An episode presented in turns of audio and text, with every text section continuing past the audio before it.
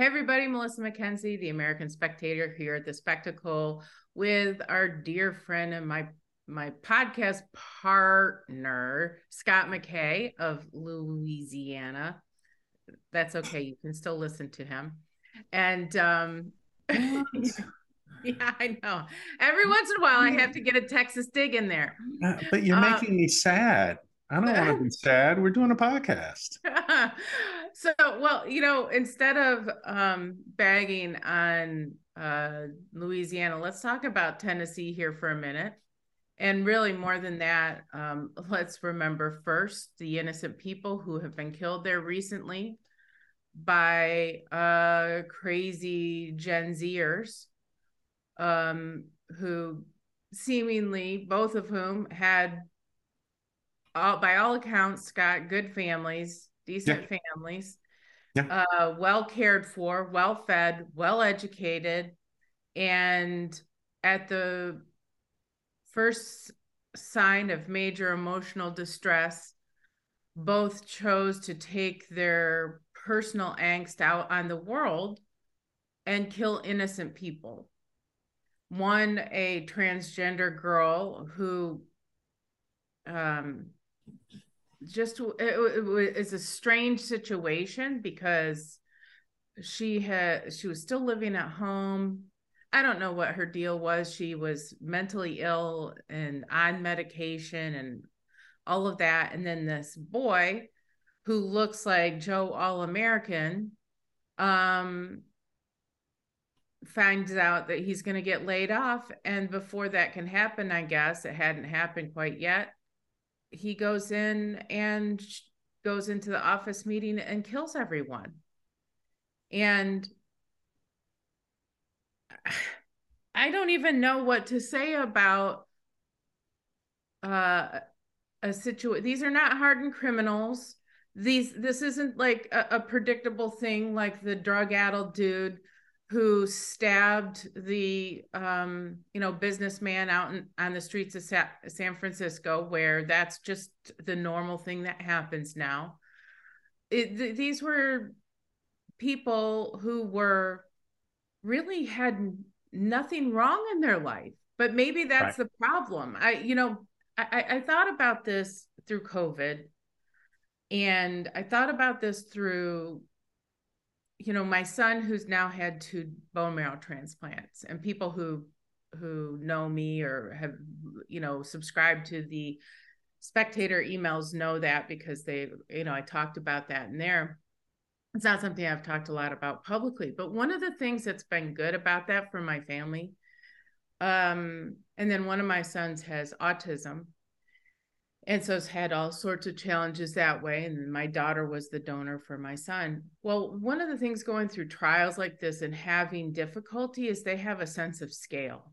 Yeah. And i i hate to say this but in this modern cushy world i am very happy for my children that they have had hardship that they've had to overcome as terrifying as it's been for our whole family.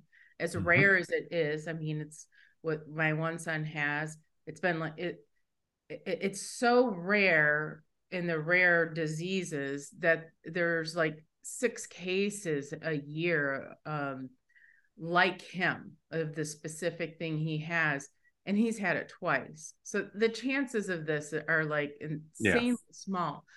But the benefit to it is is when like covid hit he's like why are people so upset mom? This is really a, not a big deal. And he had a sense of perspective and my children do which is going to help them because life is hard and you have to have some kind of mental toughness. And i look at these young people who like were ganging up on riley gaines for giving a speech um and them not liking what she's hearing and the mob nearly tears her limb from limb Right. And tries to hold her for ransom. And hold her for ransom. This is like, and then we go to San Francisco. Well, was it San Francisco yet again, where a conservative judge speaks, and then the law students are like, um, you know, screaming him down and that sort of thing. And then now, um, judges are saying we're not taking any law students from Yale or Stanford in this case, yeah. Stanford. There's something wrong profoundly and deeply. There's no sense yeah. of scale for what true hardship is. And then when somebody, and it, it's no fun being fired. I mean, nobody likes that, right? But you don't go in, but it happens every single day. Sure. And at the end of the day, it's a job. Who cares? A, right. And it's and at a bank. I mean, at a bank, it's a boring job. Like, right. I mean, so I, I, you know, and then he goes in and feels entitled yeah. to shoot these people for because he has emotional discomfort. I, I um I don't know what to say about it. I just am floored. Well, so you know, you go back to uh well, you know, there's there's such a thing called the the the Tytler cycle. Um, and, and, you know loosely you know kind of boiled down this is the thing that you've seen over and over again which is you know uh, hard times make tough men tough men make good times good times make weak men and weak men make hard times. We're in the last part of that yeah. very clearly. Um, our culture is weaker than it's ever been mm-hmm. um, and we are losing uh, we're in a massive, massive cultural decline at this point. Um, and it's it's an engineered cultural decline mm-hmm. um, that has largely come out of the universities, has also come out of pop culture, and now is coming out of corporate America. Uh, and you know, I'm sure we're going to talk about the whole Bud Light disaster, which is which is part and parcel of this. Um, you know, but you know, what sort of underlies that, you know, tough men, uh, hard times thing is um, that uh, you always have, um, so you're always going to have adversity in your life. If you don't have real adversity, you will manufacture adversity, right? And so, for example, you you know you had back in a hundred years ago, you know you had this like generation of American writers, and they they called them the lost generation, and some of them you know were people who had fought in World War One, and they were kind of you know emotionally damaged by that.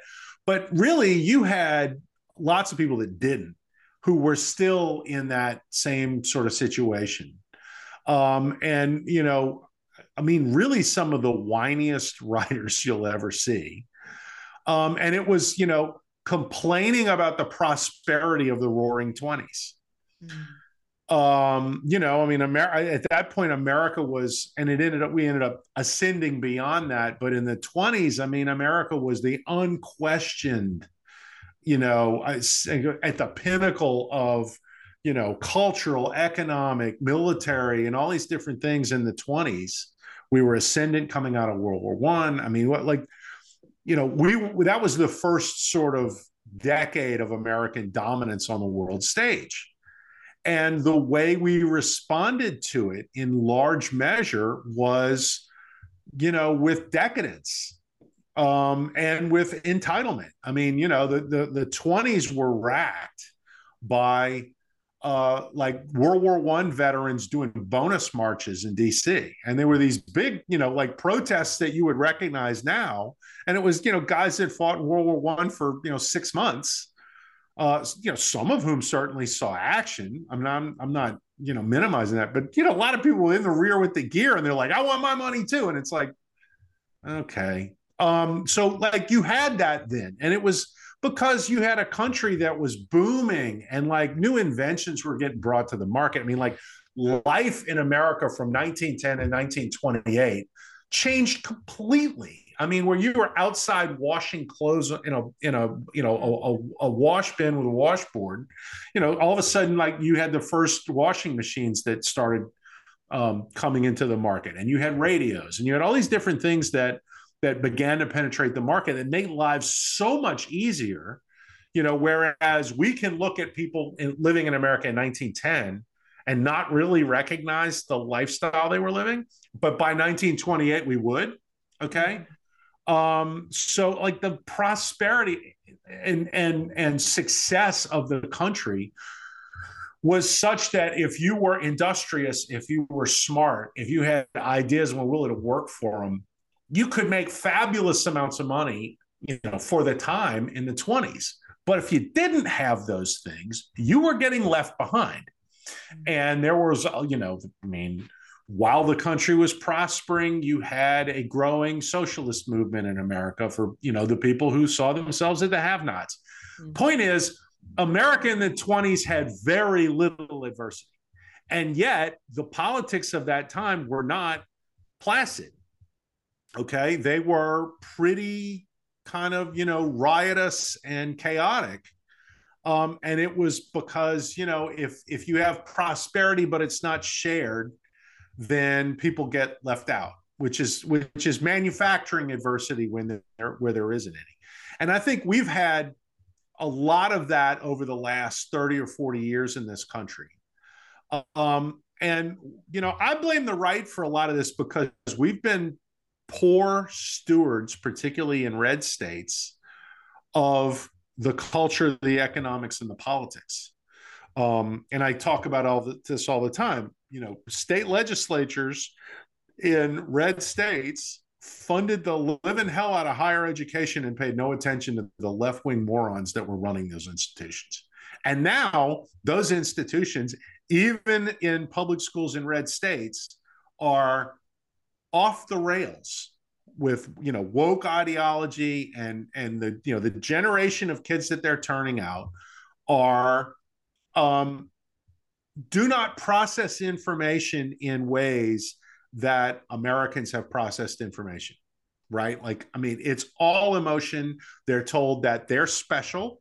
And so if things don't work out in their life, then something is wrong. When, you know, life is adversity. I mean, life is an obstacle course, right? And I mean, you know, if you're not prepared by the time you're 18 for that fact, then you're going to have a rough early adulthood.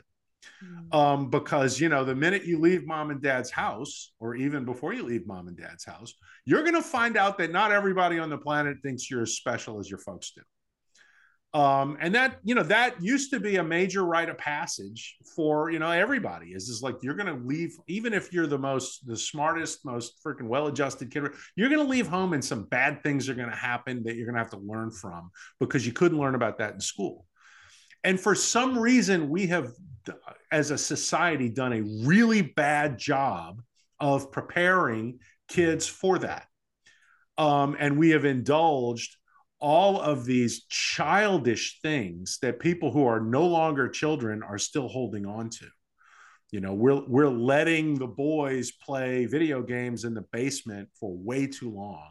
Yep. We're letting the girls go clubbing and screw a million guys and make themselves completely unattractive to worthwhile men, right? Yep. And so, like, in other words, you know, we're allowing our culture to destroy an entire generation of Americans. And this is the harvest you get from that. You get Nashville, I think the banker was in Louisville. I don't think it was Tennessee. Was in Kentucky, right? Oh, okay. Yeah, yeah. Okay, but anyway, the, it doesn't matter. I mean, the point is, is these are twenty somethings, okay, who their parents have done everything they could to give them the, the best life they could, and they're totally pre- unprepared for real life as a result of that. Like these kids needed to get in schoolyard fights. They needed it, like they needed not to have to go talk to the teacher if they got bullied in school. They needed to have to deal with the bully themselves right? Like all of the things that Generation X and and earlier knew instinctively. Like if there was a bully in the neighborhood, then you got a couple friends together and y'all ganged up on the bully, and that was how you make the bully go away.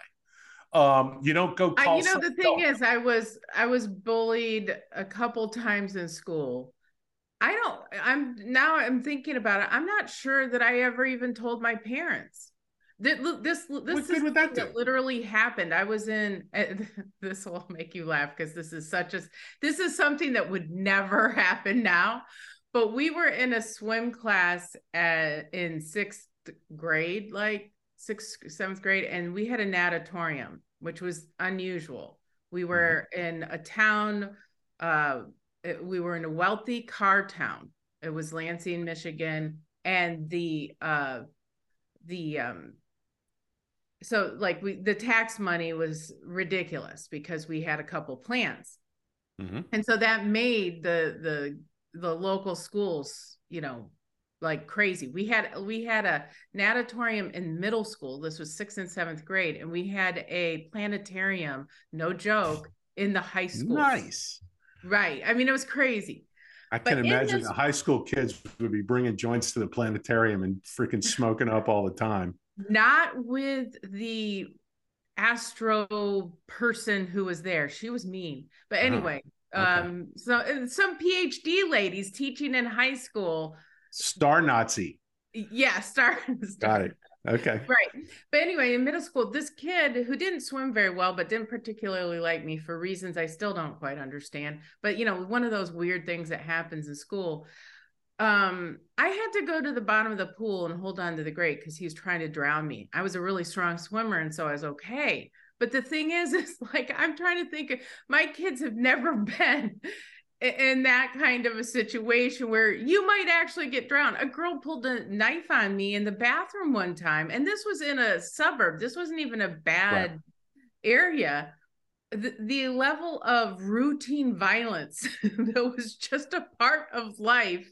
Yeah. Is almost unfathomable now. And but on the other hand, those low, low levels of violence um which were pretty high levels when you think back about it but we, but you were you were scrapping and a uh, man i played sports and so that that too you know you were uh, getting and it was not nice. There were no nice rules. People were winning and losing. It was vicious. One I, I read an article today or not an article a thing on twitter about how they're recruiting for college sports and the problem that they're having right now is a basketball coach was saying no one cares if they lose lose now like i hated like we talked about yeah. this last time like hating to lose and yeah. wanting to win so bad this recruiter was saying that the problem is is that the kids don't really care and eh, so it's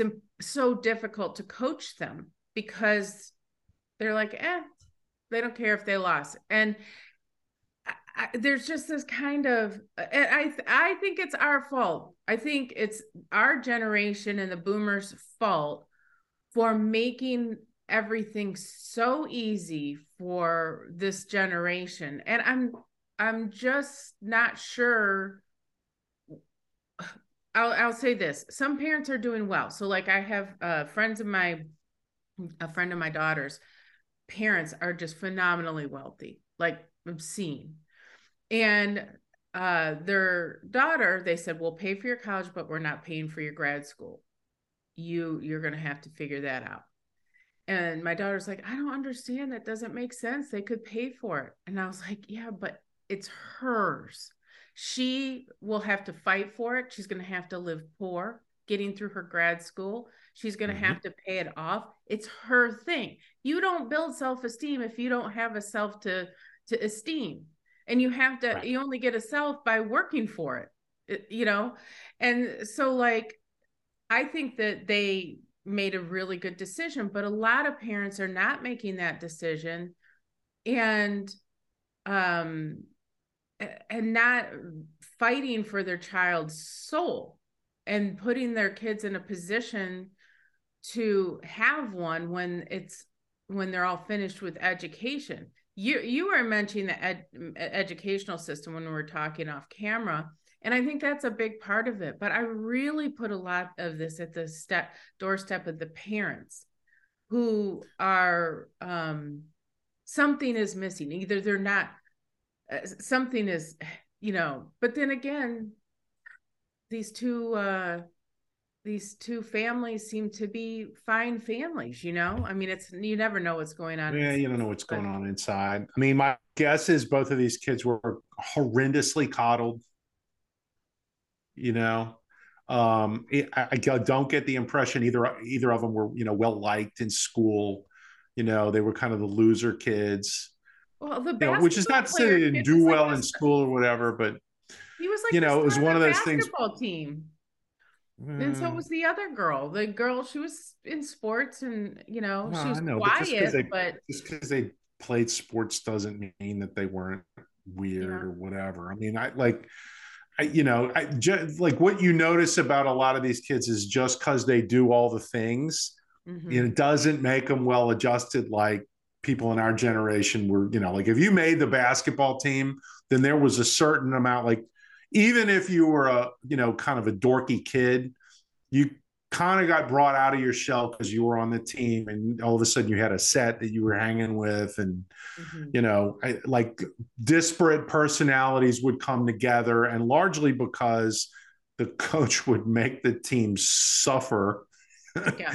and, and shared suffering is the best way mm-hmm. to bond people. I mean, like, you know, like people don't get it. Like, you had this entire thing, and I mean, I, am sure I'm going to probably make myself fringe for saying this, but like, we had for years and years and years now, and it's pretty much like a com- almost completely settled thing, you know, oh, we can't have hazing in fraternities and sororities and colleges. Well, you know, like I don't want to freaking force a bottle of Everclear down some 18 year old kid's throat, obviously. But the run of the mill hazing stuff never should have been banned. Like, never should have been banned. Like, you're a pledge for some fraternity and the actives make you come clean their apartment. you're 18. You probably never cleaned anybody's house before. You probably ought to know how. So it's not that it's a bad thing. And then the second thing is, is it teaches you the value of seniority. Put your, you know, you put in your dues, and then you can have somebody clean your apartment, right? Um, also, you know, the thing is, is you you get to know how the the, the asshole actives treat you, and you decide, well, I'm not going to be that way to the to the pledges, so I'm not going to be that guy, right? right? Um, I mean, it like you learn a lot about human behavior through you know those kinds of experiences and the fact that you had you know you had two of your pledge brothers and you're cleaning some guy's apartment and the dishes haven't been touched in four weeks and it's mm-hmm. gross like that's a story you're going to tell when you're 55 mm-hmm. right these kids don't have any stories these kids have a phone mm. Um, and it's it's like in other words, it's a way of living that nobody pre-tested before they inflicted it on an entire generation of people, and it doesn't turn out to be very good for anybody's character or their soul or their personality. I mean, you know, some some are fine, but like I'll talk to an 18 year old kid, and they can't look me in the eye. Mm. Hey, I'm right here, and they're like, and they can't even look you in the eye and it's like has nobody ever has nobody nobody ever made eye contact with you? Like what's going maybe on maybe not. Well you know the thing is so like i was i mean watching... nobody none of them know how to give a handshake. And it's like this is basic shit. Come on man. Yeah. Um and you know and it's it's just it's it's a culture that has dramatically changed. Um it's not an organic change um, you know, you've, I mean, like whatever they're teaching in education schools, they need to stop because it's all bad. Um, and so you have teachers, you have, I mean, the church is not doing a good job of counteracting any of that, counteracting any of that. Well, that's Pop because parents aren't disaster. bringing their kids to church. The, the, the thing well, is, the kids are. And the ones that are don't freaking learn anything. That's the problem. Right. You know, I mean, like you, you, it used to be that you would well look there's a hierarchy right? Like you got there's different ways of getting people to like learn things and adapt adopt behaviors. And at the bottom of that hierarchy is you have to inflict pain so that they really associate doing the right thing with pain avoidance. And that like for most people or not most people for for the bottom rung of folks on society that's how you got to teach them okay? The really top ones you can just explain it. Hey we're doing this because of this and we'd really like you to do X. And they go, yeah, okay, I'll do X. X is not a big problem for me, right? So, yeah, here's a successful behavior I'll adopt because somebody introduces me to it. The top 10%, you get that. After that, it's various stages of like, you have to be meaner and meaner to get them to do the right thing. Um, you know, all the way down to some people you treat like you treat your dog. Hey, if you pee on the floor, I'm going to whack you across the nose with a newspaper, right? Not, it's not that I want to do it. It's that I know that this will stop you from peeing on the floor, right? And you peeing on the floor is a deal breaker for me. So you get the newspaper across the nose. Well, guess what? People, especially kids, are not that different. I mean, they really aren't. Hopefully, you can be a little more intellectual with them, but at the at base, you better have that newspaper. And, well, and nobody uses it anymore. Wait a minute. So, okay, having raised a couple kids, I can tell you that one of the problems that I see are parents trying to reason with two year olds. And this is yeah. the thing. The, the uh, dog uh, is better than that, right? Well, a two year old doesn't have a reasoning capability. They right. can understand certain things receptively, but they're the wiring is simpler and and you have these parents trying to convey you know very complex have these and all it does is it makes a parent look like an ass when what you should be doing is barking at your kid like a drill sergeant Stop and then rewarding them when they do the right thing and using positive whatever.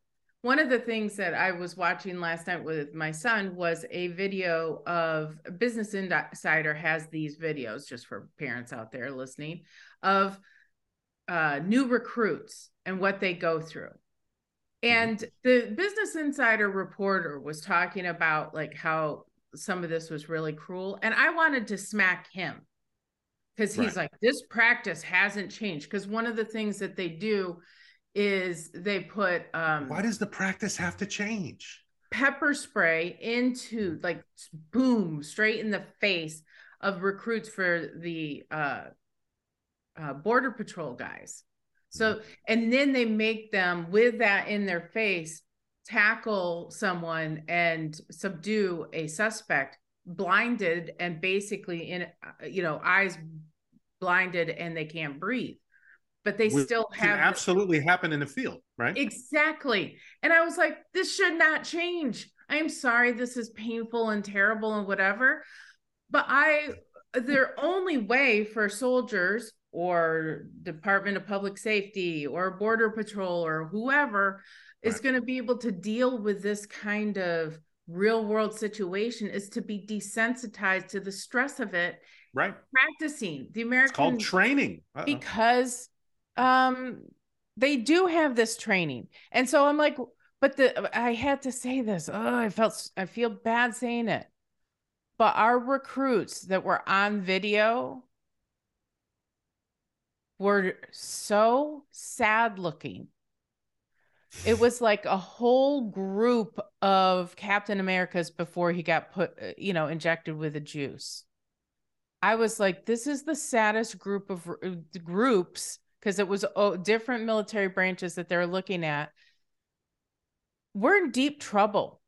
Yeah. These kids were not, they didn't look like they had been properly nourished. Like I, I was like, what right. is crappy was, muscle tone and yeah, and, crappy muscle yeah. tone. They're right. even if they weren't fat, they were kind of pathetic and i was like uh, how are they going to survive in a difficult situation we better hope I bet you. They are bet building you robots that, right I bet now. You noticed that all of these kids had crappy posture too, right? Yeah. Well, they were having. I see that a ton, like eighteen to twenty. It was right. like, could you stand up straight? You know, you remember when Jordan Peterson wrote that whole thing about the lobsters and the serotonin and yeah, you know, mm-hmm. stand up straight is a big deal.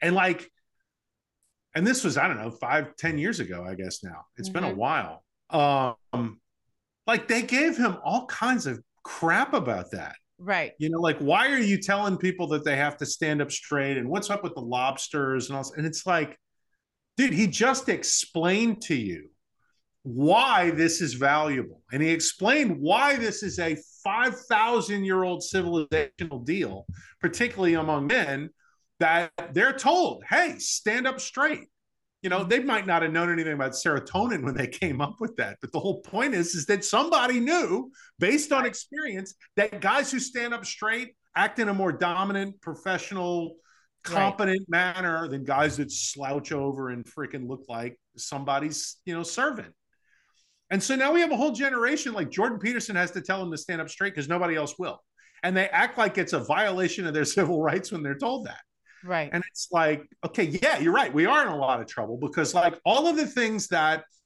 we like, I mean, you know, we brought all of this stuff with us from Europe when when our our people moved over. Um, that you know, it was thousands of years of civilizational experience that got mm-hmm. distilled into like all the best parts when people were free of the bad crap in Europe and were able to build a brand new society in America. And we were at the top, which is why for you know we spent 200 years building a wilderness into the greatest country the world had ever seen. And now we're busily forgetting all of the lessons. And I'm not talking about the politics and the Declaration of Independence and all. I'm talking about the basic stuff. Stand up straight. Right. Obey, you know, like go obey your parents. You know. Um, yeah, but the thing don't is, whine when things get bad. Like the, those kinds of things. And we've, we're losing all of that. And I don't understand how, other I than do. it can't I, possibly I be organic.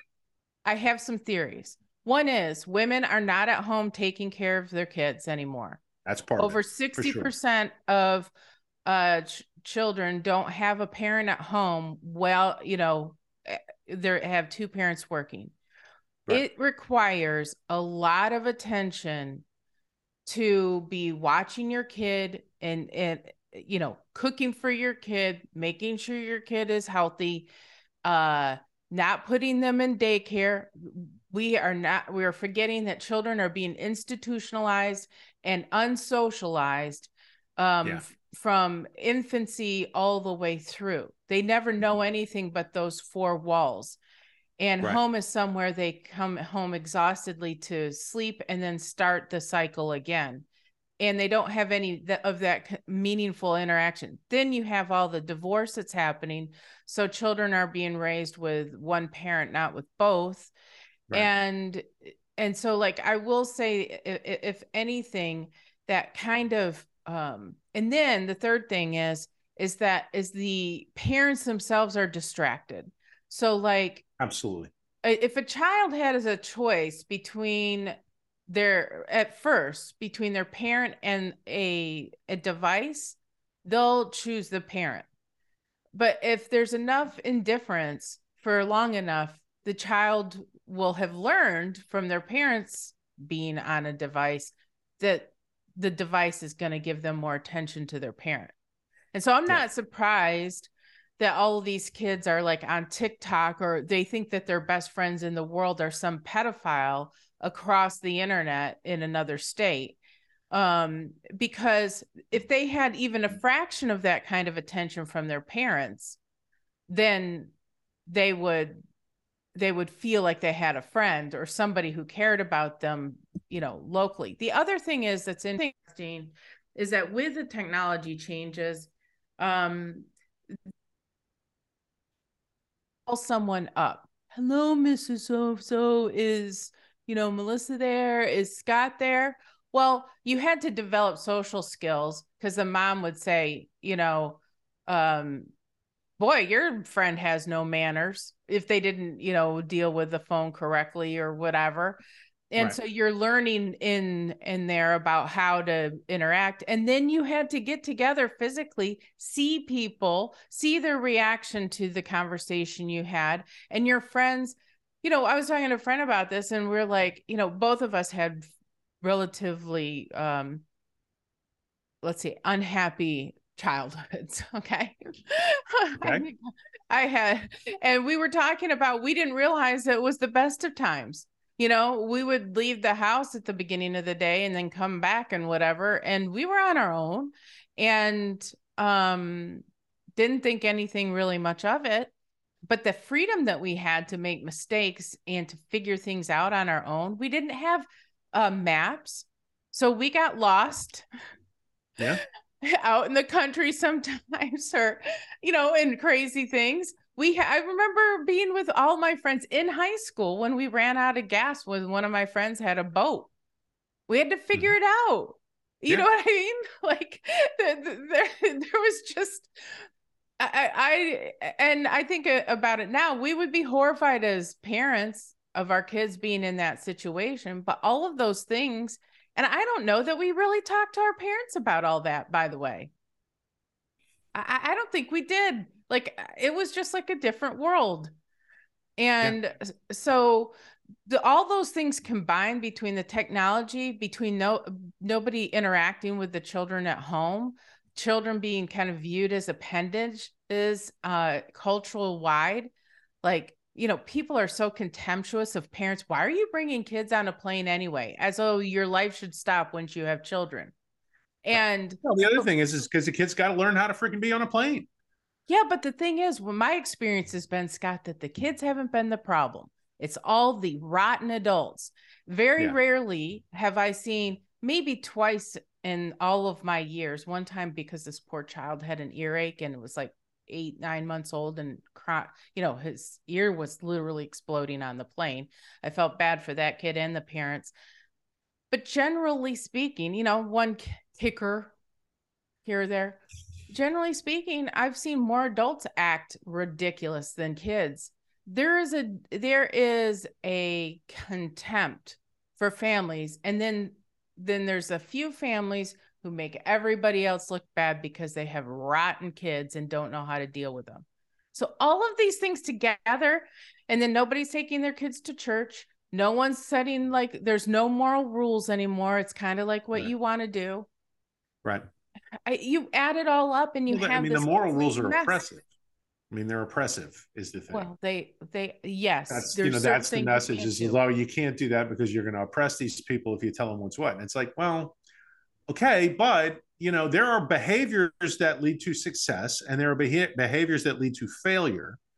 Um, and the moral rules are a way to draw a line between those and keep people on the right, right. side of it, so they have healthier lives um, which is, you know, at base, like this whole trans thing, that's kind of what it is. Like these are behaviors that are going to be super, un, you know, uh, lead to failure in life. Okay. Which 40% right. of them attempt suicide after they right, get what they want. Right. Right. Um, and it was uh, a friend of mine uh, that I was eating lunch with not too long ago was talking to me. He, he read a thing or know, saw something, on TV or something. And it was like, you know, this guy who had done the whole transgender freaking surgery thing. And it's a year later and, and checking in on him and like, okay, well, you know, how, how's this work? And he says, I mean, I went through all of this and I had this all done and I haven't been kissed in a year. And it's like, mm. so nobody told you that this was a that bad an idea. Like you did this to try to get love, but like, you know, what did you do to make yourself? I know who you're talking about. So this Dylan Dylan Mulvaney, the the kid who is the uh, spokes thing yeah. for um, Anheuser Busch, well, Bud Light, and now Nike as well. Yep. And Tampax tampons, which I just don't get, and I don't think we should talk about. And that. also, um, uh, KitchenAid. But anyway, so this so this kid, he goes through all of this, and he's and he uh uh, says he can't get a date. I haven't had a date for a year. Well, okay. You know, it, it's the thing is, is that like, first off, the real percentage of, you know, I don't, did you see the chart that was out today? Like 19.7% of Gen Zers consider themselves LGBTQ alphabet people. Right. And I was like, and then I was like, yeah, born this way. Mm-hmm this is not a cultural contagion or anything. You look no, at the not at all. Not at all. You look at the stats for, you know, Gen X, you know, uh boomers and whatever and it's pretty level. The thing with all this though is that they're isolating themselves further. The, the Venn diagram of people who are interested in you if you're a kind of physical mutant is tiny. Yeah. And and so like while you might have an outsized uh, uh, audience on Twitter for your craziness, it ain't real life. No, and it's more like looking at someone in a zoo. And the thing is, it's exploitive, and people don't. And the right. and the fact that that was one of the most abusive things that I have ever seen is to take a six year old yeah. kid and you know try and change their gender Yep. So that you could go do the whole thing to get attention on the internet.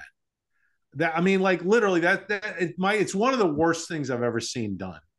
Well, and, the, and so publicly, and like I'm like, we are all watching so the awful. destruction of a child. Yeah. And, and what was the, the quote that the kids said is, you know, I just I just just once would like to feel like me, and I haven't felt like me in a long time. And I'm like, ah, like, ah. I mean, that feel like it, that just, you yeah. know, it, it hurts your heart to see like, oh my God, they've done this to you. Yeah. Right. And how, like, how does the entire country not just, okay, now it's time to wise up. But, you know, we're like, there's so many of these stories now that we just, you know, like we're, we're almost desensitized to this kind of needless suffering. Yeah. Okay. Mm-hmm. First of all, most of these people who consider themselves trans have been led this way by something, whether it's a mm-hmm. pop culture thing, whether it's the schools, whether it's wacko leftist parents or something has has influenced them to go this direction. Right. Um but you know the other thing and I mean, you know, obviously the internet is a, playing a huge, huge, huge role in this. But you know, the other thing, and I want to pick up on something that you were talking about a little bit earlier, was one of the things that because of parental indifference and because of not having two parent families and both parents working when there are, you know, wh- one of the things that you don't get with kids, but I notice you do get a ton of with homeschooled kids is that um, like they get virtually no positive interactions of a casual nature with adults. And they get very few opportunity like you know there's the woman who runs the daycare thing who's a pro and god knows what kind of crazy stuff she believes in. And then there's you know the teachers 90 something percent of them are going to be female which is not bad or not good for the boys to have like no father figure around or any of that. But like they don't see adults. They don't like interact with adults in sort of just an ordinary manner. And so you have all of these kids who are they're you know they're in a, a daycare setting or they're in a classroom setting. And when it's not that, it's the device or um, you know, so they interact with other people that are pretty much all their age. Mm-hmm. They don't even know how to interact with their parents. Adults who are not their parents, they basically have almost no interaction with them at all. Whereas, you know, 30, 40, 50 years ago, you know, you went and got yourself a job cutting Mr. Jones's lawn, right? And he'd pay you $20. And that was a thing because that was your, you know, money to go buy baseball cards or something um, right. you know, and everybody was like, yeah, this is what you're supposed to do, right? Like you take dad's lawnmower and you go cut Mr. Jones's lawn. And oh, by the way, you got to put gas back in the lawnmower for dad because that was his investment in this deal. Um, and then you get to keep whatever, you know, whatever the overage was. And so it was like, hey, this is pretty good. And you learned all kinds of things. Most of all, you learned how to deal with adults in a manner that didn't make you a burden on them right? Mm-hmm. And pretty soon, you know, Mr. Jones would actually tell you something about life that might be worth worth hearing. Right. Um, and almost all of that, from what I can see, is lost. Okay, you may get interactions if you're playing sports as a kid with a coach, and most of those kids, not all, in the we've seen in the case of of these two wackos that that you know went off on on people the last couple weeks were are different, but most kids who are doing the sports thing, whether it's they're playing travel ball for, you know, softball or baseball or whatever, or they're doing like these different things and they interact with a coach and the other parents on the team and whatever. And you do have sort of those kind of healthy adult interactions. And you know, they they become a lot more well adjusted and they understand, okay, well, these are the people that I've met who are older than me, and this is what they've done with their lives, and they've kind of you know, normal stuff. Like you get it, right? Like you start to see, okay, this is how all of this works, and my my job is to sort of feel figure out how I fit into it, right? And that's how you pick a career path, or that's how you, you know, sort of see yourself progressing as a big picture thing. I don't think this generation gets that at all. Like I think that they are, you know, they're they're in games and they're watching TV shows and they're, you know, looking at stupid things on the internet and they're like doing weird stuff with their, you know, kid friends and mom and dad are like busy with other stuff. And if they're not then they're helicopter parents. And these kids like don't really look at adults as normal people. Like they see adults as like the people that obsess about them and are you know like terrified that they're going to do something wrong, right? Um, and so it's it's like you know, you and me as kids would look at this that that's going on now, and they would see it as like this weird dystopian, like destructive kind of thing. You know, like, no, I'm going to get on my bike and go to the park because I got friends that are there. Well, what adults are going to be there? It's like, we don't need adults. Oh, yes, you do. How are those other parents going to let their kids go to the park?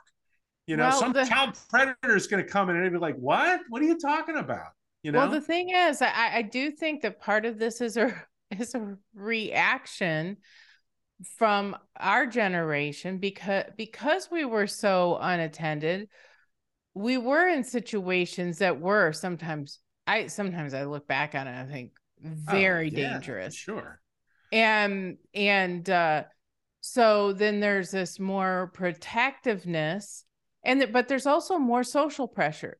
So say for example i let my kids ride to the park and there's a flasher there which there has been uh not in years but there was one when my kids were around that age. And um parents you know parents used to be like well that stuff happens you know go to the park. Now it would be other parents were like you let your kids go to the park and you weren't right. there? Right. Yeah and, and you're so bad so- you're a bad parent for freaking parent parenting your kids the way kids have always been parented. Well, and so here's another thing. So like they have these after school um uh places that kids can go where there's like video games and after they get their homework done but because their parents are both working or whatever. Right. Right. And I remember uh some patients of mine back in the day when I w- was a you know still seeing patients and they would the kids got to the point where they preferred going there to being at home with their parents i kid you not and i'm like that's sad because after school you should be outside running around and doing stuff and they were like no we'd like to go play on the computers at our aftercare class uh, um school. So like a bus comes that's to awful. Yep so a bus comes to pick up the kids from the elementary school or the middle school after school's done and from right. there you go to another institution until your parents pick you up at 6 right.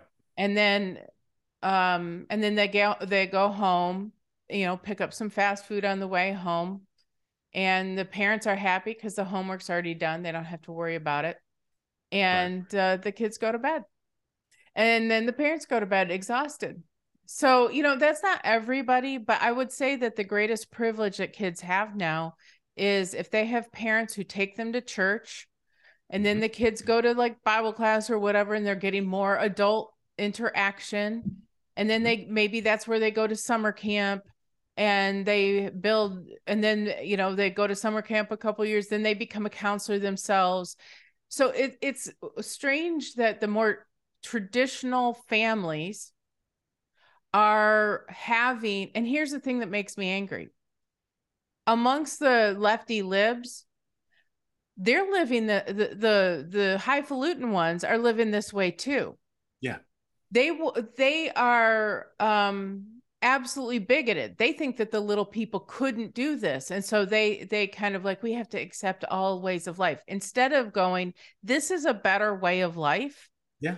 That if you take your kids to church, send them to camp then they they have these moral values maybe the kids uh, have a spiritual experience they have a foundation to help them explain why life is hard because it's going to be and right. then they go on from there and um you know have have parent uh, a parent at home like the greatest luxury for a kid now is married parents and mom at home taking care of the kids kids going to church and then um, having a good life and and having attention from them mm-hmm. you know and uh and then which is generally speaking not a material thing you no. can be lower middle class and you can be poor yeah you know like my mom said you know we you know us growing up we were definitely middle class but you know, you can be poor and have one nice outfit.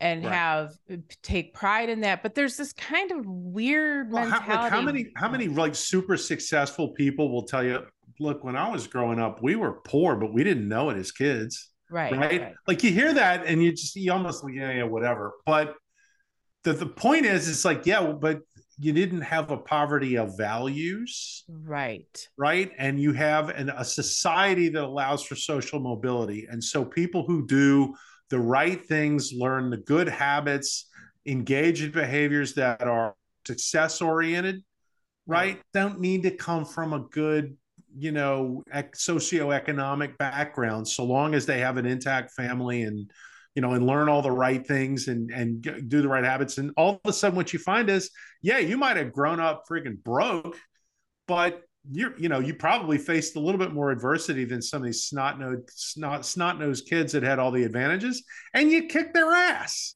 Right. Like that. This this country is full of those stories. Right.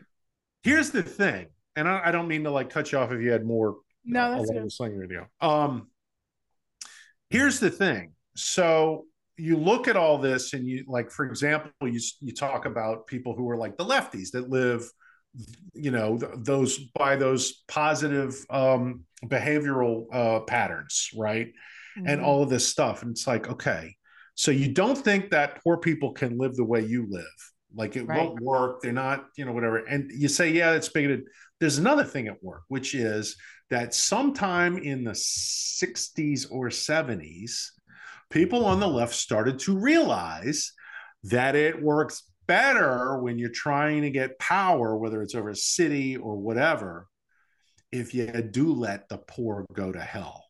Hmm. And you do encourage these bad behaviors that that will retard social mobility right i mean i talk about the weaponized governmental failure piece but right. like everything that they push is license and freedom for people to act badly, pandering to criminals, um, put, you know, pushing these kind of exotic sexual uh, lifestyles, and um, you know, the the entire critical race theory piece is nothing but that. That's an excuse for failure if you're a person of color, right? and like, can I ask you something then? Because San Francisco, for example, Whole Foods, Target, all of these different places are moving out. Yeah. Yeah. And like Whole Foods had a flagship store in San Francisco. They have closed it down. They're yep. Shuttering up. All, all the Walgreens have closed in San Francisco. It's the same thing. Yeah. And so like this weapon weaponized governmental failure that you're talking about that San Francisco's voted for Yes. And like this one guy on Twitter was saying today that they finally moved out. They love San Francisco, but it, two drug addicts broke into their home, held them at knife point, robbed them, mm-hmm. and left. And the the police were like, "Yeah, they they these two have a reputation. This is their thing." like this is not right. Like, you're not like the third or even the fifth person this right. has happened to. This is like, oh, so they got you this week, right? Right. And so like they decided to they moved and they and they broke their heart and everything. I'm like, you people voted for this. And the, so my question is, why are they surprised when this happens?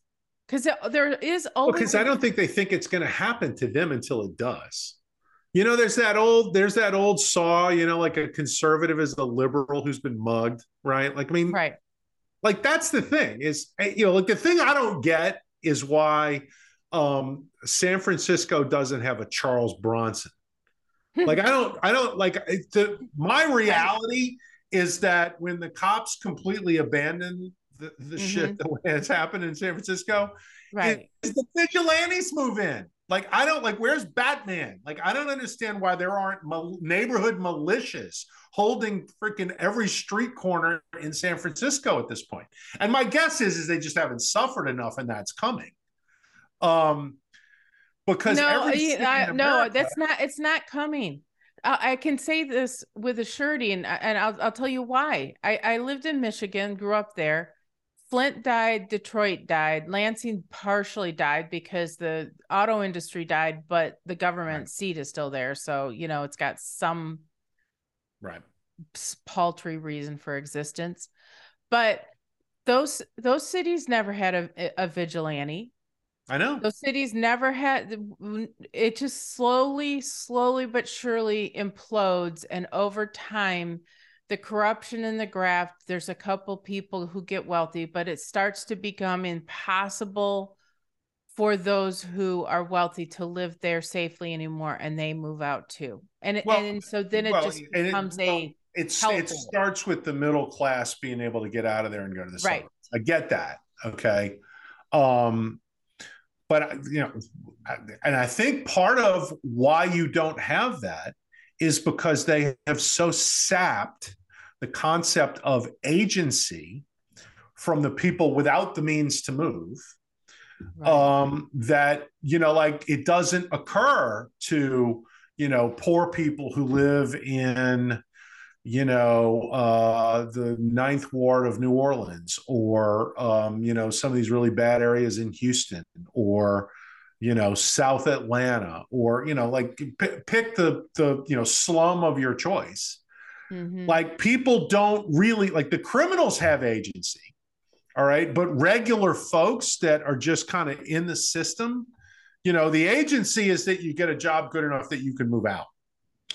Um, like that's that's you know that's what you can do. You can get out of there. Um, but, yeah, but for the, the folks that are, are still there, if you if you're in a no go zone, for example, in Detroit, where the bad guys run roughshod over everything, Mm-hmm. You're not going to get crossways with them and narc on them because you have to live with them the next day because you right. know full well that they're getting out of prison tomorrow. So right. there's no witnesses to any crime.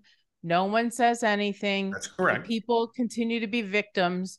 And the state, the local government knows that and right. know, and they also know that um, they're not going to trust any white people. So the the people who are in governance there are virtually guaranteed to get reelected um, because, you know, a bad person of my race is better than a maybe good person because we're not sure about that. But our experience has been a bad person, a bad white person.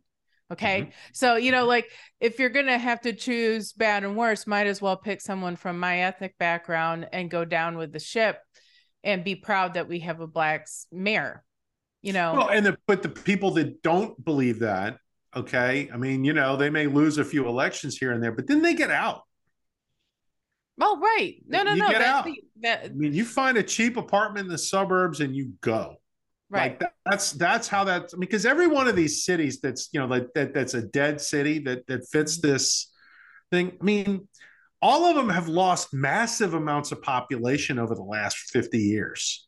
Right. You know i mean you know whether it's detroit which is you know went from 1.8 million to what 650000 you know from new orleans it went from 600000 in the city proper to like 350 now to Minneapolis. really? I didn't know that yeah well i lost a lot during katrina but you know it's it's it, right. it kind of came back a little and then it's fallen off again um you know uh Minneapolis, which mm-hmm. is you know was like I think it's gone from like seven hundred thousand to four hundred twenty five. Mm. I mean, like they've all lost population, and it's because the middle class moves out, and when they go, you get this awful, you know, sort of poverty of of of um, behavior and values, and uh, you know, you lose the sense of community because you know these mm. these are horrible places that have like you know, ter- but like, you know, like, okay, you mentioned, for example, um, you know, the lack of vigilantes. New York didn't have that problem. Like New York had the guardian angels, right? Curtis Sliwa and those guys. I mean, you know, that actually was a, I mean, at various times over the history of New York, the guardian angels have been big.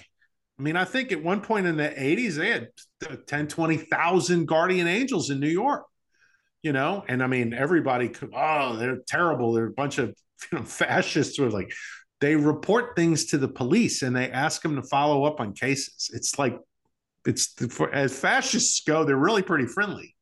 Um Well, you know, and New York has had the mob, which What's kept that? their thumb on certain neighborhoods and. Well, and okay. and here's the surprising thing. So then this is what happened. So like in Los Angeles when I lived out there, you had the um Mexican a certain Mexican gang moved in, cleaned up the neighborhood and there was no crime. Right. Guess what? Cuz the only yeah. gig in town was the drug big drug dealer kingpin and nobody messed with them. Mm-hmm. And so there was some uh you know while while authority was were, oh, being well, established. A lot of the gang members were like roofers and mechanics and during, during the day. So it's like working class gang members, right? It was like, right. Well, the thing well, they is, got more work ethic than the other guys did, right? Yeah, I mean, so like in in eh, so then but then you have a different kind of corruption right you know a, a different you have different kind of problems um, I was surprised this last census here in Houston that 150,000 Hispanic people moved out of the city to the suburbs. So yeah, these well, fine, upstanding people with hardworking jobs were like, enough of this baloney, and yep. they moved out. Yep. I mean, that's you know, that it's the progression, and actually, it's a good thing, right? Because that's positive social mobility. Yeah. Um, you know, and there's ultimately sort of a hopeful ending to this, which is, you know, and I think you, you're not really seeing it in Detroit yet, but I think you probably will, which is when they've so destroyed a place that like they've ended up knocking down the houses and you have streets and streets and streets where there's nothing but empty lots, right? That's when somebody can buy the land cheap and redevelop it. You know, and like that's when you can now you know the governmental piece is hard and that's still the, I, problem. No but i think there's i think the future there is a and it you know michigan may be difficult but in some other places it may not be so so difficult which is the state legislature comes in and says okay all of this is like basically greenfield again. So we're going to incorporate a city right here and if this big developer wants to drop five hundred million dollars to go build a whole bunch of houses and build, you know, build like a little town within the city of Detroit or something, then we're gonna we're gonna go ahead and charter that. And the city you know of Detroit's not want that is Governor Gretchen Whitmer. Oh, of and course, the Democrats does. there. So I, I get it. The, I get like I get all of that, but what I'm yeah. saying is, and that's why Michigan it may not necessarily be the the best test case for this. Right. St. Louis Okay. St. Louis is in Missouri, which is generally speaking a red state, but St. Louis is a dead blue city. All right? mm-hmm. And so within the next however much time, you're going to have neighborhoods in St. Louis which are completely blighted, that everybody has moved out. And it's, you know, like mm-hmm. the, the place has completely gone to seed. And, you know, here comes some developer. Hey, you know, this at one point, this was really good real estate. I'm gonna, you know, let me plunk down some money and I'm gonna buy this from the bank or you know wherever the property is held. Um, I'm gonna buy it for some. I'm gonna redevelop it and put up some nice houses and you know condos and and you know a little T and D thing. We're gonna have shops and whatever. But I don't want the city of St. Louis um, and the you know the wackos that run that. Like I don't want to be governed by them. And he goes to the legislature and he says, "What can you do for me?" And like, you know, we'll pass a bill chartering a city and you, you like it's your city, right?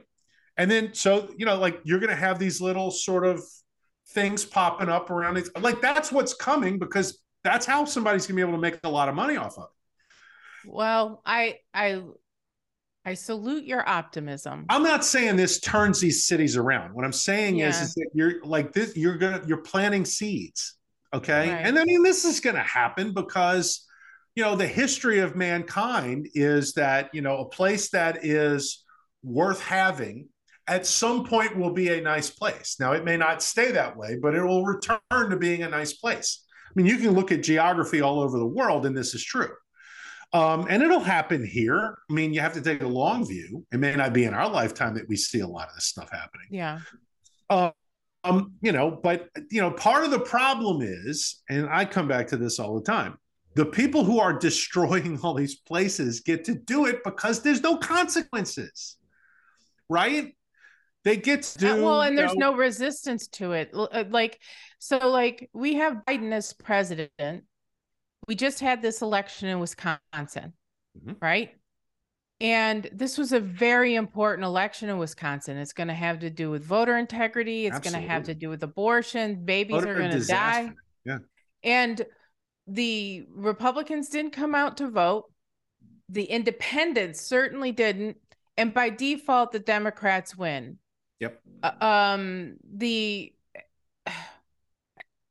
we're talking about the independents and the we have a president right now who is you know the banks are in a precarious state we have least. a proxy war in ukraine and in taiwan now uh china is surrounding taiwan hasn't made right. the news by the way right kind of like all you know the the uh revolution happening in france hasn't made the news kind of like the poisoning of girls in iran hasn't made the news because that would kind of throw a stinker into Biden's policy aims.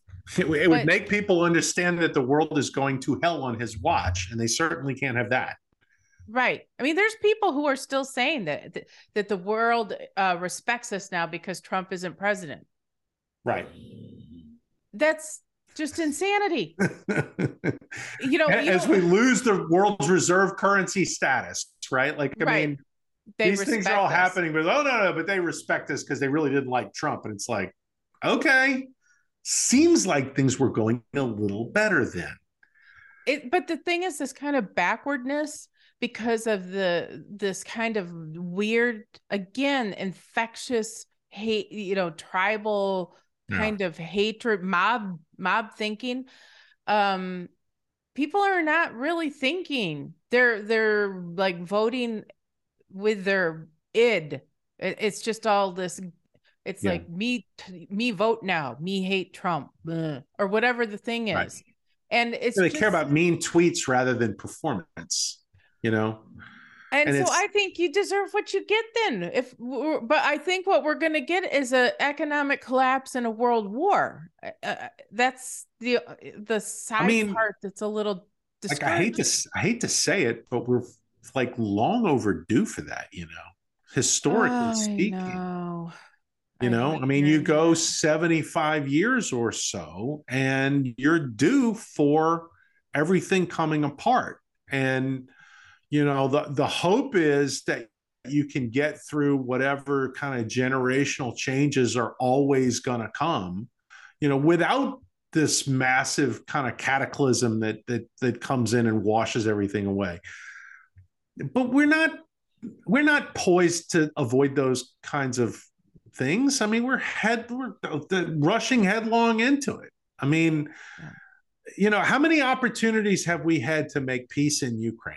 And and now it's like China's going to be the one that brokers it, which is going to give China an an entree into Eastern Europe and Europe as a whole, and they're going to supplant us as the you know outside power with all the influence. And honestly, you know, we probably deserve to have that happen to us. Um, and to some extent, the Europeans have deserve to have it happen to them.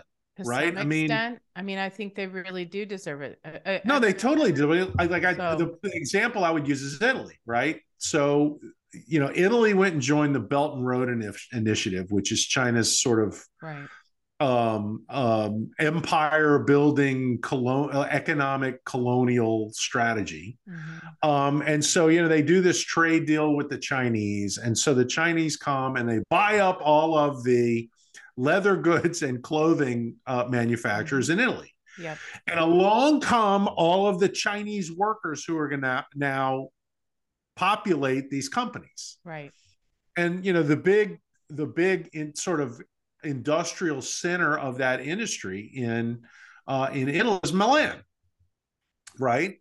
So basically, the city of Wuhan is linked up with the city of Milan, and there's something like a hundred thousand Chinese who are in Milan, and they're all working in you know they're making purses and they're making dresses and shoes and all these other different things with Italian labels on them. Right? right. So like when you go to TJ Maxx, you're like, "Ooh, this is Italian." It's like mm. kind of Right. Um, so, but anyway, uh, so what happens? Well, the lab in Wuhan cooks up a virus that gets out and they leave the airport open. There's three flights a day from Wuhan to Milan.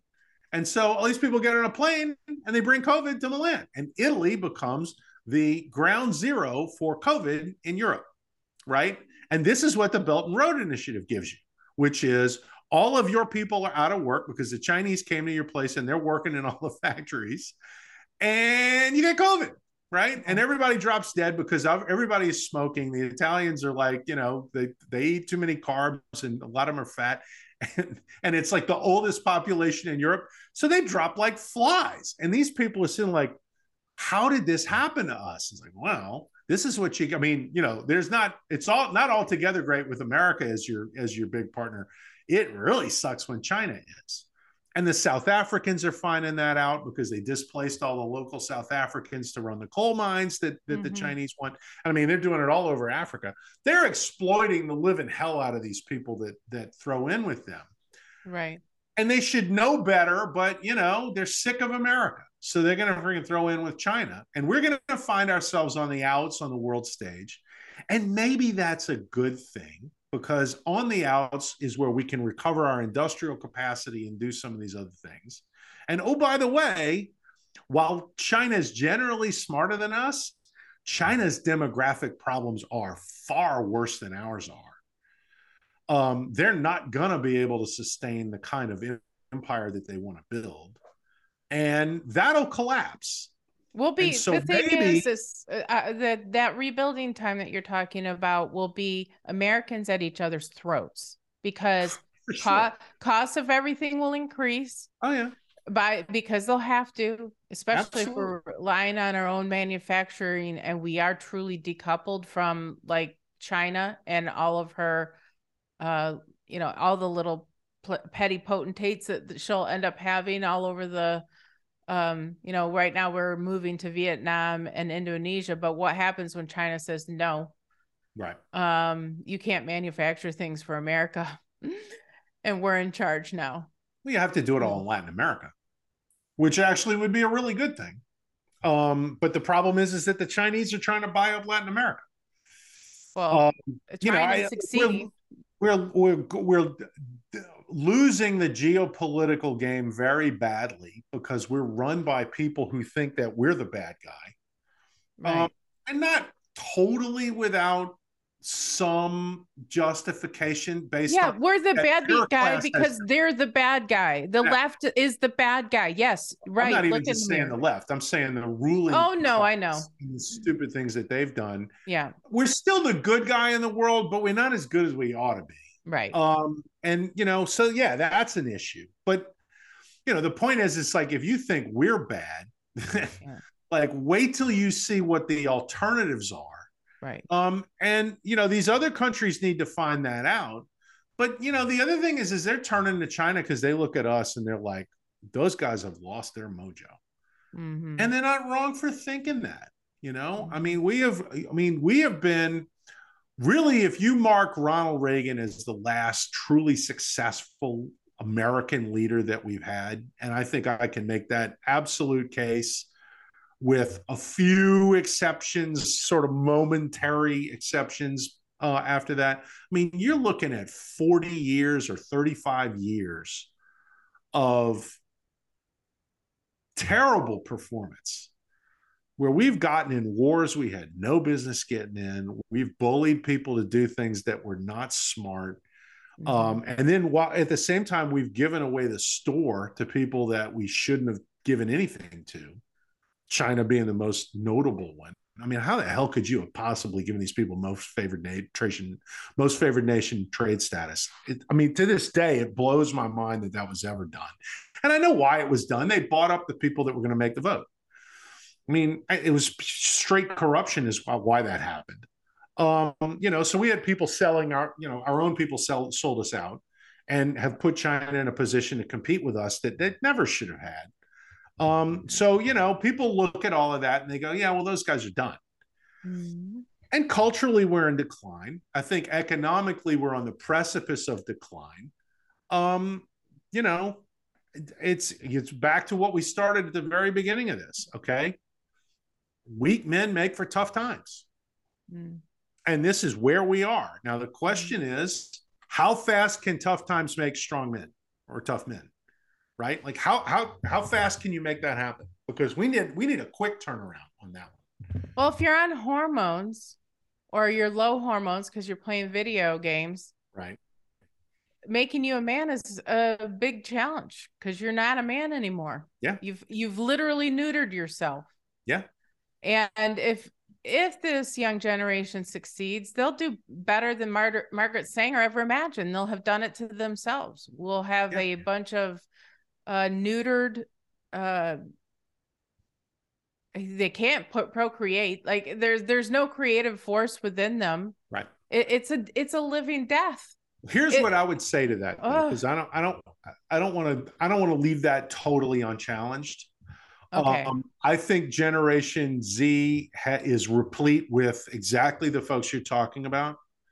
Um, but there is a minority within Generation Z which is way more entrepreneurial. Mm-hmm. Um, is I think stronger in their faith. Mm-hmm.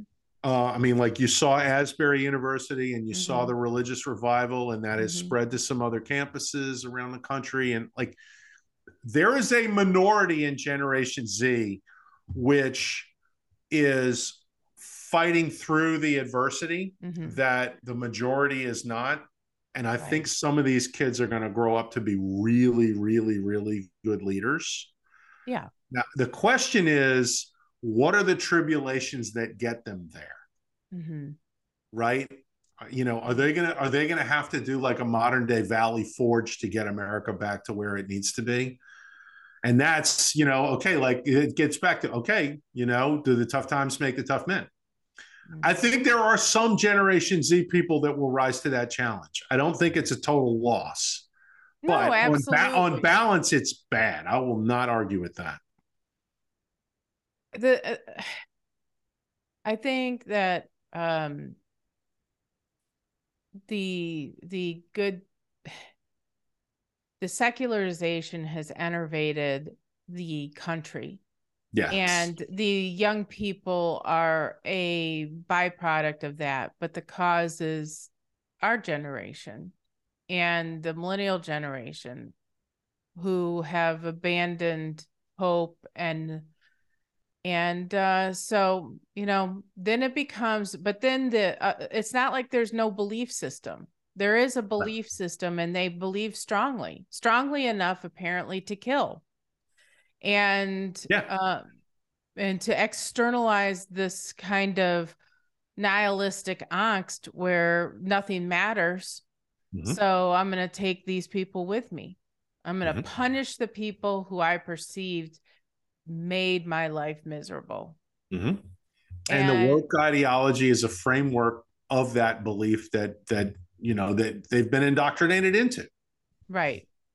So, Rather than loving their enemies and blessing those who curse them, the right. we're back to tribal revenge for right. perceived slights, not even actually. In, you know, inability to uh, to solve uh, problems through nonviolent means or cooperation. Mm-hmm. And that's a cultural thing, okay? Because, and you know, you and I have talked about this, like all of these Hollywood action movies, and like, you know, we'll have all the girl warriors who are going to go out and beat the living crap mm-hmm. out of the men and all this. Right. When was the last time you saw a movie where you had your the hero was like somebody was super smart and said, I tell you what, let me go pitch him this idea and let's see if we can live happily ever after without having this fight. Like you're not even allowed. That movie doesn't can't get made. Wait, no, we've got to have the big, you know, warfare scene at the end. And it's like, mm-hmm. what if the guy shows up? Like, we're gonna have a parlay before the battle, and he says, "You know what? I don't need this piece of land over here. Why don't we give you that, and then you guys can give us what we want?" Right? Does that work? And the other guy goes, holy shit, yeah, we don't have to fight this battle. That sounds good. Mm-hmm. And then the you know then you roll the credits and everybody goes, oh, well, you know, didn't get to see the fight scene, but actually that was a pretty good resolution. I, I would love to see somebody make that movie just to see what people are like. Holy shit, what a shocking ending! like well, they the, did a deal and went home. Oh my god. Well, the thing is, it's it's radical enough to have a heroic ending. Like you know, we were talking before coming on camera about how, um, like I watched Top Gun again, the Maverick one, and, and for all of you people, I think it's on Prime for free right now. So if you have it, it you can watch it. Yep. Um, and being kind of surprised, and so like uh, one of the things I said, and uh, you know, I've been thinking at, about as we've talked about this, there seems to be a desire for that kind of heroic view of America and to be the America of that sort of hero, her, you know, heroism. Yeah. But that comes at a cost, and it seems.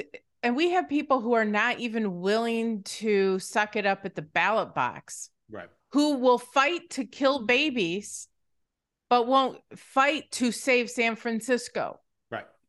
Who will fight for the right of drug addicts to have clean needles, but won't fight for um, single mothers to have some kind or moms just generally to have like you know give child tax credits or something to help families have you know f- children mm-hmm. so like we have this kind of backward thing this eugenics kind of world where uh, it's uh, um, somehow compassionate. I just saw uh, the mo- the most disturbing thing I've seen so far in the streets of San Francisco was that yesterday a woman gave birth while tweaking on the streets of San Francisco. A baby was born onto the street. They have it on video. These two people came in to help this woman. She's barely conscious and this baby is born and literally on the the dirty vile ground of the street and i was like and this from a leftist perspective is compassion what yeah. would have been compassionate is to put this woman in prison if need be to to have her um you know help her get over her her children, her child in a safe, clean place. Mm-hmm. And the the compassion of the left is absolute human degradation. Mm-hmm. It's wickedness. It's pure wickedness. And and one of the things that I did, it's demonic. Sorry. So like when I saw this kid, this former basketball player was the whatever, I was like, I don't even know that this is mental illness. I think this is a pure demon act of someone who has been wholly taken over by the demon of rage, if there's such a thing. Mm-hmm. And that's not to take the, away his human agency in the act, but it's so like disproportionately evil I don't think we're having conversations enough about how evil exists, and this is kind of the result. No, we're certainly not. I mean, uh, yeah, and we're and we're certainly not preparing people to guard against, um, you know, the the encroachment of evil on people's lives. I mean, you know, I, I, maybe the most important writer to read in modern America, you know, kind of paradoxically enough, maybe is C.S. Lewis. Mm. Um, not that long ago, I went back and I read the Screwtape Letters again. Yeah. Mm-hmm. And I like, you know, I, I, I, who knows what books they're making kids read in school now. Mm-hmm. Every kid in Western civilization needs to have that book more or less memorized. Because pretty, I mean, it, it just deals with so much. Um you know and, and if you if you've never read the Screwtape letters it's basically um, it's you know um, it's a a major demon uh, counseling a minor demon on uh, how to um, more successfully screw up the people that the minor demon has been assigned to corrupt and you know and it's a lot of like seemingly mundane things that he's talking about like this is how you get them right? Mm-hmm. Um you know and it's it's kind of you know it's written in sort of almost a playful funny thing even though the the the, the subject of it is deathly serious. You know but like he kind of just relates it to real life. Like this you know like it's minor irritations and things that you can mm-hmm. use to sort of corrupt somebody and make them lose their soul and all this kind of stuff like that And I mean, so much of that is just so spot on. Like, you know, you pull back like you've been doing and you look like, God, I mean, this is evil is it is loose in the world. And it's like, well, it's always been. But it manifests itself in ways that people without a proper understanding of religion and sort of the interplay between God and man, I guess would be a way to put it. Mm-hmm. Like if you don't have that grounding, and secular people just don't, because things just happen and you don't really assign any sort of metaphysical meaning to any of it. Um, and if you don't have that grounding, like you're really unprotected yes. against mm-hmm. the personal corruption of how adverse events and you know actions taken against you by certain people you know and it, and it plays into things like impulse control mm-hmm. or hopelessness mm-hmm. right and you know you lose your optimism about the world and then you drop off into this really you know dark place where you know um, avenging slights, real and perceived, has you know is like a major piece of your life, and you write manifestos, and then you go shoot up a school. Mm-hmm, mm-hmm. Um, and uh, you know, like I think one of the things that a biblical worldview, and it's probably better if you go to church and reinforce it every week, but even if you can keep it top of mind. And you know, you get these people that don't really go to church but have a personal relationship with God and all this other kind of stuff. At least it's something that you keep that in mind so that when something bad happens, you do kind of talk to God some and you do perhaps go look at scripture and you do remember stories in the Bible. And there's always one that pertains to what you're dealing with in life. Right. And it's a perspective thing. And it allows you to understand that the world is a very big place and lots of bad things happen to good people. And there's a way to deal with things that makes you stronger for that, that doesn't kill you. And then there's a way to deal with things that leads to utter destruction of you and everybody around you. Well, nowhere near enough of, of that is is in our current cultural consciousness no, none of it. And and it's a real serious problem because 50 years ago, okay, the thing that would occupy everybody's time was talking about how to be a good person. Right? And that was largely a religious thing, but it was all about, you know, how to live the golden rule and how do you you know maintain your character and how important it is to be a moral person and to do the right thing and all of this kind of stuff like that. Like, you know, like when I was a kid, but more than that, when my parents were kids, that was what was important. It wasn't whether, you know, we had a nice car or lived in a big house or made a whole lot of money and all that kind of stuff. And what absolutely was not a thing was to bitch about politics all day long. I mean, the right. rule was you do not talk about politics or religion with strangers, and you don't even do it or sex. And now or that's sex. all we talk about. And now politics and sex are the two most important things that everybody talks about. Right. And we are so much worse off for that because both of those are horrifically divisive things. And for all of the time that we spend talking about politics and sex, we're worse at both of them. Right. Like we're awful at both of them. Neither side is even remotely good at politics. The left is good at like gaining power. They do awfully everywhere they have power, and they can't persuade anybody of anything.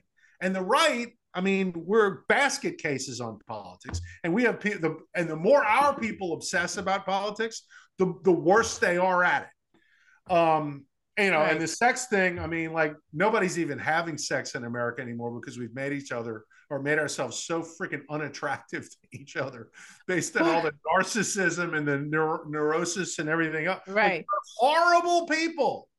And we freaking think at all of this. And that's like, like, I mean, I hate to say it, but that's kind of where we are. Like, we're a country that needs an intervention along moral grounds. Yeah we need a revival. Yes, I was just about to say that. Like this, you cannot get a better environment for a badly needed revival. And mm-hmm. I think in a religious sense for sure, but also cultural and and economic and political too. But like as people, we need a revival. we need to put down things that we're currently obsessed about and embrace new things or actually old things. Um, well, you're work. talking about the great the the um Screwtape Letters, right, by C.S. Lewis. Highly recommend. I would follow that up with The Great Divorce, which is, if you haven't read it, also excellent and basically follows the lives of all these people who wind their way into hell and um, how you get there and and the b- mind blindness of the people there it's really truly kind of fascinating mm-hmm. and um but i do think that part of the problem is is that some of these basic things that uh, young people would have read they they're just simply not exposed to Absolutely. and and so like you this kind of cult rich cultural moral education has to be inculcated. It doesn't just oh, happen. Oh, sure.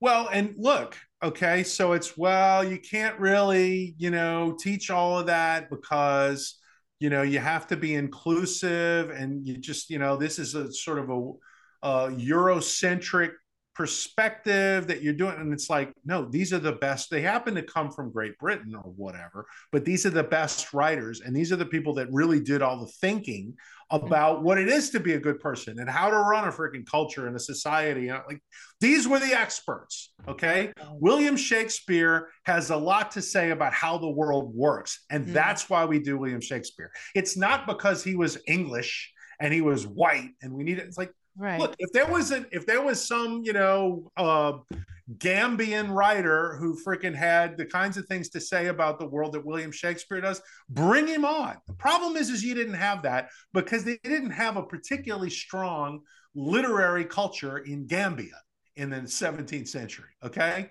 Like, sorry, you need to have a certain amount of wealth before people have the time to freaking think about the world in the ways that John Milton did, or Shakespeare, or C.S. Scott, Lewis. Uh, listen to us. We are having to defend the great ideas of Western civilization. We right now, what we're doing is defending what used to be understood. Yes, we we used to know inherently that these tribal um, cultures were soaked in blood and and violence and that we the the enlightened man ha- have to rise above that with better ideas and actions and character and all of this stuff. Right. and that god is the source of these of these universal principles. And now to have to say those things is controversial right and so, somehow it's it's you're a bigot for for you know for promoting something like you know right. natural law or objective right. truth because those are white centric things and it's like wait who's right. the racist in this conversation again but um, more than that we're we're for the temporal and for the superficial we're flushing these universal ideas right and and so like say you don't believe the bible for example but at one time, everybody knew what the armor of God was, just as a, an example, and, and the symbolism of it and what it meant. Uh, we were talking beforehand about uh, Sandman by Neil Gaiman on Netflix and how you know, you know, kind of great. Right. But there was one one little vignette that I thought was so important, and I was sitting there thinking, as a Christian, so Satan is having this conversation with Morpheus, the the kind of the Prince of Dreams, and and Satan thinks as Satan always does that she's winning. He's winning, right? And uh so consumes the world with blackness and the, at the end Morpheus wins by saying I am in the duel that they're in. I am hope. And I was thinking about, you know, a Christian would know that in the armor of God that the helmet is the hope of salvation. And why that's so important is because hope protects your mind yes. and helps you see the future. It's a light so you can look out and you can see. And right. it protects your mind and head. So when the when the bullets of the world come and they will come, you still your mind is protected and you can have a clear vision because your eyes are protected and you can yeah. see. Yeah, you don't go to pieces in that adversity, right? You don't go to pieces in that adversity. And I thought Neil Gaiman did a really beautiful visual way through this of capturing that idea that Satan cannot win as long as there's hope. There's right. hope. And so this kind of nihilism that is is all throughout the West at the time when we have the greatest wealth and the most beautiful opportunities is is not of this world like the right. the fight that we have and people have gotten that because they think be, because everybody's turned into materialists that all that exists is what they experience in their environment. And it is so sad. Uh tolkien talked about it. Mm-hmm. you know they asked him well don't aren't you he you know uh talking about because this was an it's an ever been the argument you know. Uh you teach your child about santa? Well you know that's not true. He's like what do we do when we don't teach our children that ma- magic exists what kind of world are we teaching them? Right. That all that they that they their experience that's it. How right. hopeless is that? Right. And and that's what we have done as a culture now. And by flushing will shakespeare and flushing cs lewis and like you say milton and the people don't understand paradise lost and they don't understand the the um uh kind of the cultural underpinnings that has made america great and made the west great and built civilization and built these beautiful things. Then then of course these kids give up hope. Right. If this is it if they think that chopping off their penis or breast or something is going to if changing their external body is going to change their internal reality and they think that's the pinnacle of self-realization? How it's, i mean you can't get that? Any, oh you can't get any more any more empty than that.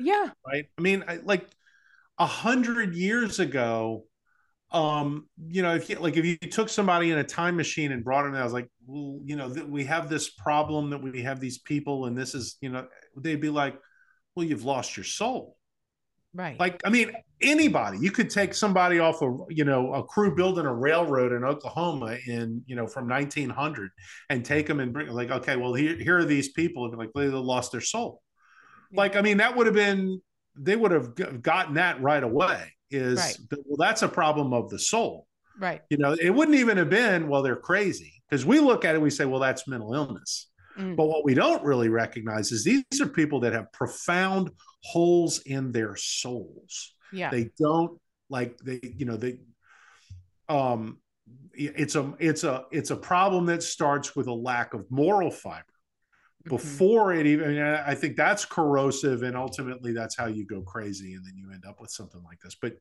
okay you know, so wait i've got to be before i forget it because i'm old yeah. and i forget stuff the book that people need to read on this count is peace of soul uh by fulton sheen bishop fulton sheen. It is he wrote this i haven't read that. I need to do that. Oh my goodness scott it is so good. But you want to understand the world today and how so and he talks in what you just described and why i kind of jumped in i'm sorry was yeah, go for it. the mental illness part of it. What we attribute so much to like the anxiety and depression of our age. He was talking about this like a hundred years ago it's crazy well, and yeah like fulton sheen was he came up like in the 30s during the depression right. and you had people had real angst because it was like, okay, how am I going to eat tonight? Exactly. And, and so he talks about how we, you know, with Freud and everything and uh, kind of psychologizing our problems and that certain things now he he didn't minimize therapy because he you know saw the benefit of it in certain situations but he mm-hmm. said he can't solve the fundamental problem of the um fragility of a human when they don't take into account their soul.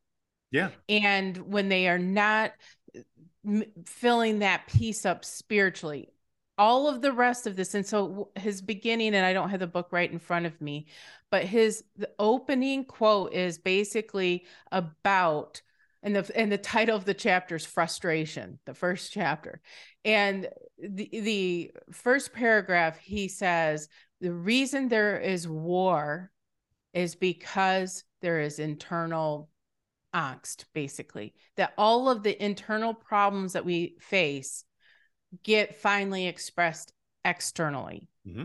and i'm also reading another book that kind of touches on this um, which is actually quite terrifying but it's um, it's by Girard and it's uh, I see Satan fall like lightning. And it's also talking about kind of the mob justice in order to have this catharsis. And we're reaching this point. So this yeah. Riley Gaines, this this poor swimmer girl, she made it out alive mm-hmm. This time. Right. One of these times, the the the the, per, the bad thing person who is surrounded is going to be torn from limb from limb. And it's inevitable. It's inevitable. And this is something that is not new. This has gone back. You know, this is killing a a sacrifice to appease the gods.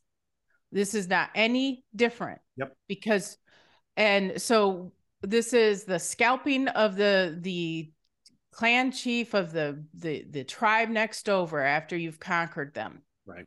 Well, it's it's you know it's burning the witch at the stake. It's burning the witch right? at the stake. It's, it's all the you same. Know, it, so, it's it's yeah. you know lynching somebody at the tree. I mean, it's yep. we've had this from time immemorial um you know it's, it's, sort of like the evil that that strikes the mob and then the mob mm-hmm. acts out and someone is victimized and it's always somebody the mob sees as the other yeah always which in riley gaines's case she's like the most normal person you can possibly imagine right like she's the best female swimmer in college swimming and she doesn't win because a dude comes in and wins and right. she's like hey that's probably not right. And all of a sudden, like Riley Gaines is the bad guy. Mm-hmm. You know, which well, but she, you, know, you can you is... can say it's mental illness, but again, these are people with profound yeah. issues yeah. of the soul yes. that would lead them to such yeah. a conclusion, right? I mean, you know, the idea that it's cheating to put a dude in the pool with a bunch of girls and have the dude win that should offend everybody's. I mean, you can be trans yourself. Like, for example, Bruce slash Caitlyn Jenner has been saying how awful it was that Lia Thomas was in the pool. Right. right? Like, hey, that's cheating. You can't do that. Right. And, you know, and they're all over Jenner for that. Um, and you know, at the end of the day, it's you look at this and you're like, well, first of all, none of these people have ever competed in anything uh, so they don't understand the the benefits to the soul of honest competition. They don't get that. Um, but that's um, not what any of this is about because for them no, this is a religious. This is a that's correct. This is their religion. So the their trans soul piece is more important than anything yes. else going on in the world, which yeah. to ninety nine point nine percent of the population is a nutty idea. But the failing is not um, one of sanity it's it's of morality at right. the end of the day. Yeah. Um, and so you know, I like I and like I haven't read the Fulton Sheen book you're talking about, but I'm pretty sure I know what it's saying, which is if you start from a moral foundation, it becomes a hell of a lot easier to keep your sanity. And oh, if you start right. from without a moral foundation, then how do you know what's sane and what's not? And oh, by the way, the people pushing this stuff they're in the zone, right? Like, like this is exactly where we want it, which is that there is no moral code for people to operate from, and therefore, their you know sanity is what we tell them it is, and that's right. going to change every week. So we go from you know the birth control piece to the no fault divorce piece to the gay uh, gay rights piece to the gay marriage piece to now the trans piece and it's a matter of time before it's pedophilia and then bestiality and then necrophilia and god knows what else Child sacrifice. Um, until there's nothing left. Well, there is already child sacrifice, but literal blood sacrifice. That's sure. where it ends always. Probably. I mean, I you know I wouldn't doubt that. And I mean, there may be things that we didn't even couldn't have even thought of. It's like, oh, well, that's never been done before. And it's mm. like, well, yeah. because these guys are way more creative than we are. It's like that's not a good thing, by the way. You know, um, and I, you know, like I. I but the it, but the, the hopeful thing with all of this is that for those of you out there who are doing something to instill hope in your children, to raise them in the right way, there there is hope, but it, increasingly um now that I think America is not a is that now America is a secular country, the our children, the people who are raised right, um, will be lights in the darkness, and it'll be mostly dark yeah. for a time until it's not again. Um, well, you know, but the thing of it is, um, and you know, and, and said a different way, I guess, is that the uh, the biblical worldview leads to a moral um, existence which is objectively better than the nihilism and hopelessness of the woke religion, mm-hmm. which will not succeed, particularly in comparison to the biblical worldview. And so, you know, one succeeds and one fails. Now, you know, it would be better to accelerate that process by not subsidizing the unsuccessful behaviors, which is something we've been doing for the last 30 years and change. And that's what has to stop. You know, and you can look at politically that comes with stopping subsidizing failing cities and doing all of these other different things where, you know, you start cutting these people off and forcing them to live with the consequences of the things that they're doing. And maybe you can get to the, you know, tough times make tough men uh, um, piece of the cycle quicker mm-hmm. by just like, look, rip the band-aid off and let's get it going. And and let you know, let let's begin imposing the consequences because they're coming anyway. I mean, like that's the you know the big thing that I think everybody needs to understand is it's going to get bad because it has to get bad because we're not living right. And we've allowed ourselves to become less of a people than we should be based on the prosperity and the security relatively and the peace that we've had in this country. And it has made us soft. And you, I mean, you will bear the price of that. And we're about to, and it needs to, like, that needs to be it needs to be reckoned with. Yeah. Which is not going to be fun. And you know, but we like there's no choice here. It has to like we have got to start steeling ourselves for um some very bad times. Um they can't be avoided. You know, um, but you know, it's the tough times that make the tough men that make the good times. So deal with it. And on that happy note, um, thank you for listening we'll put links to those various books in the uh in the um comment section so you can just click through to them and uh read them but i highly recommend it we need to it, all this happens one person at a time. So you know maybe we can't solve the world's problems but we can solve as jordan peterson said we can clean our bedroom. It's a good place to start. Start cleaning yep. up our own stuff and one by one that's how you remake a country. Anyway yep. thank you scott um, and thank you all for watching. Like subscribe share. We appreciate it. And um, you know maybe we'll we'll be talking about having some guests on our show coming up if you have some recommendations you're always welcome to email me at mackenzie m at spectator.org and where can they email, email you scott uh, do Scott McKay, S C O T T M C K A Y, at reviver, R V I V R dot com. Okay. Thanks all for listening. We'll talk to you next week. Bye, guys.